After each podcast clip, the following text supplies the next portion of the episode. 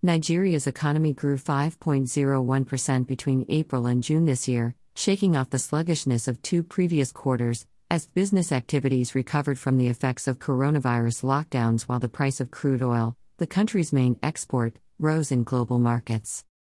The steady recovery observed since the end of 2020, with a gradual return of commercial activity as well as local and international travel, accounted for the significant increase in growth performance relative to the second quarter of 2020 when nationwide restrictions took effect, the National Bureau of Statistics said in the report released on Thursday on its website.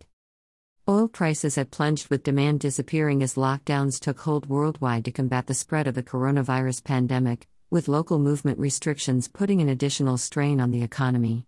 The decline in export receipts has increased pressure on the naira, which has since lost considerable value against major international currencies, thereby helping to fuel inflation.